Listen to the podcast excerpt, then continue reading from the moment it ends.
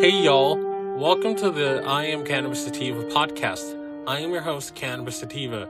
If you're currently a medical marijuana patient and would like to tell your story and be featured on the podcast, feel free to email me at iamcannabissativa at gmail.com.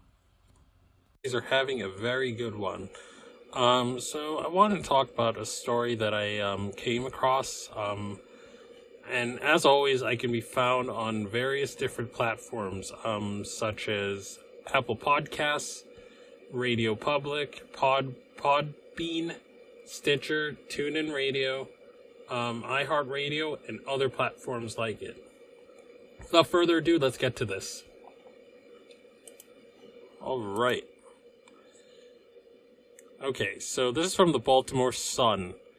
Judge bars Maryland Marijuana Commission from issuing more licenses over concern application process was flawed.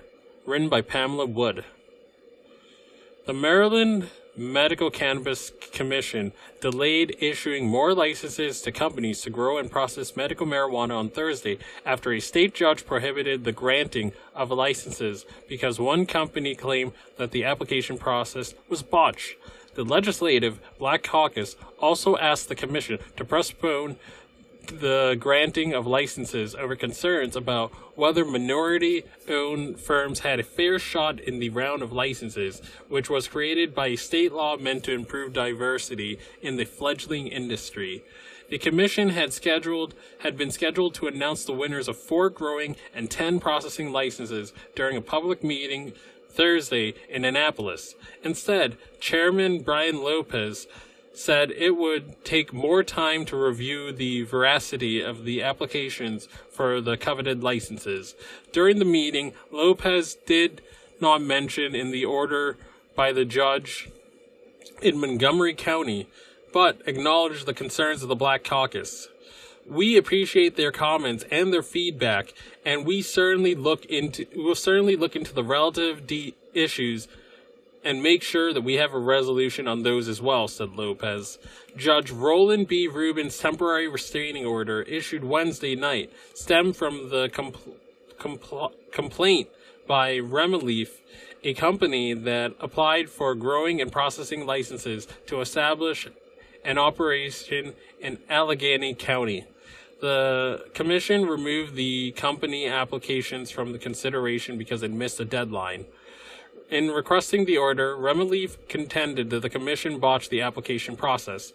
The company said it submitted an online application by the May 24th deadline, but all other applicants had problems with the online application system, and the commission extended the deadline required for Remeleaf to reapply. A Remeleaf representative arrived at the commission office at 4:55 p.m. on that day of the new deadline to resubmit the application on paper the company said, but the representative was denied admission into the offices fi- at 5:05 p.m. The company wrote in its filing, Remeleaf application ultimately was not accepted. The additional licenses were mandated by a 2018 state law with the goal of bringing more racial and gender diversity into the industry. Delegate Darryl Barnes chairman of the Legislative Black Caucus, suggested that the commission rejected some well qualified applications from the Maryland based minority firms. He questioned whether some of the applications poised to receive new licenses were, were from outside the state or had used minorities merely as the face of the company. That's, yeah, yeah, that has to be looked into because that ain't right. Just using, just using um, us as like tokens and then not meaningfully involving um, black people and and um, other people of color. That that just ain't right, and that that should not fly. And and and good for this delegate for for looking into this and and making sure that you know people of color are actually represented and not used as props. He did not offer any evidence Thursday that that was the case. We want we wanted to stop the process in order to investigate further, said Barnes, a Prince George's County Democrat. We want to ensure that the process was done fairly. While the license were licenses were not announced as planned At Thursday's commission meeting, several applications said the commission staff had notified them in recent days whether they were selected or not.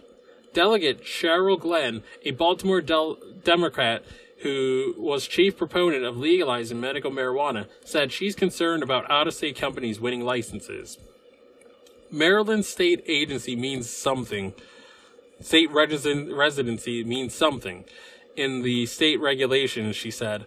The General Assembly intent was not, she said, to expand the footprint to hedge fund companies outside Maryland. Lopez said that the commission would work with the Black Caucus members on the additional review. However, it is not clear how the process will work, as the commission members' terms expire at the end of September. A new commission is supposed to be appointed Tuesday, so that's tomorrow, I believe. Or, yeah, I think it's, it's either tomorrow or it's either it was done this week, but it's supposed to be pretty soon. After after the commission worked through the items on the agenda, members went into a closed session to discuss legal issues. In in an interview after the eve- the meeting, Lopez said the commission was ready was already considering delaying the license announcement when the temporary restraining order was being argued in court late Wednesday. The decision to delay and the judge's order came almost simultaneously, he said. Lopez said that the commission had an ambitious goal to award the preliminary licenses before October 1st, when the commission is scheduled to turn over. Lopez could not say how much longer the commission will take before publicity uh, before pub- pub- publicly announcing the winners. He noted that if the commission asks a firm for more information about the part of the application, the firm has two weeks to respond, an indication that the decisions may not come for some time. Some, some lawmakers passed the 2018 bill, and Republican Governor Larry Hogan signed it into law after concerns were raised about the industry's lack of diversity in Maryland. No African American owned firms were among the 15 companies that won the initial state licenses for growing medical marijuana. That spurred legal challenges as well as the legislative remedy. While the 2018 law does not explicitly designate the additional licenses for minority owned firms, it directs the Commission to actively seek to achieve racial, ethnic, gender, and geographic diversity when awarding them. Daryl Carrington, a consultant who helped four clients develop their applications, said he felt a mixture of relief and frustration at the postponement. None of the clients had been notified that they had been picked for licenses. He hoped the commission would release the scores that were assigned to applications by reviewers of Morgan from Morgan State University, a historically black school in Baltimore. Without those scores, and without knowing who was in line for licenses, it would be hard to know whether the process was flawed, Carrington said. N. Palmisano, founder and CEO of a cannabis company called Matriarchs, hoped to win both growing and processing licenses. She hadn't heard whether her company was picked, so she went in, into Thursday's meeting with high hopes. Though Palmisano is white, she said her company's ownership and investment is entirely female. She said having female ownership earns some points in the evaluation process, though not as much as being a racial ethnic minority. Maryland's medical cannabis industry has grown significantly since sales began in the end of 2017. Marijuana dispensaries in Maryland generated 96 million in gross revenue for the first 12 months ending in November 30th, 2018, according to a commission report to the legislature. End of article.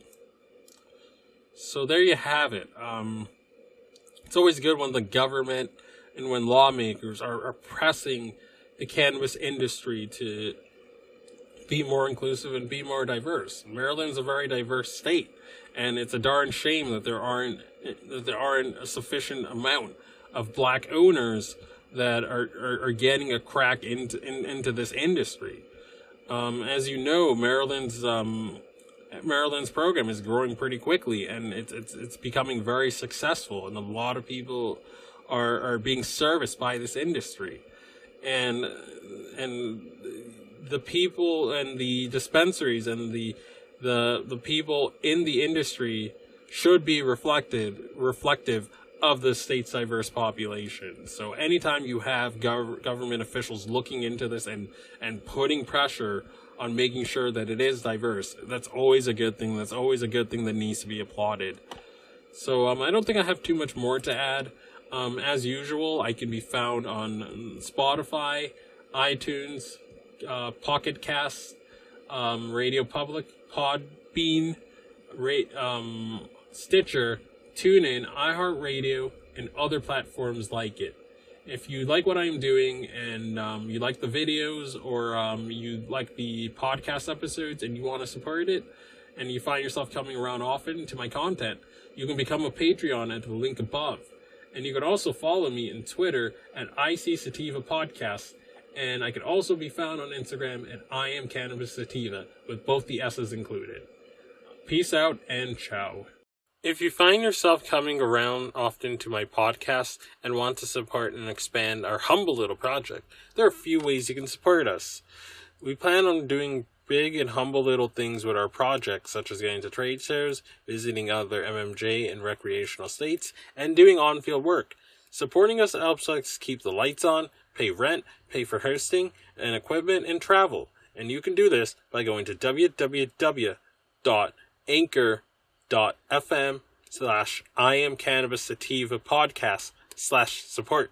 You can also support me now on Patreon at www.patreon.com slash IC sativa podcast. You can support the podcast for as little as $1 a month. We also have $5 and $10 tiers if you're feeling extra generous, and those come with their own benefits too.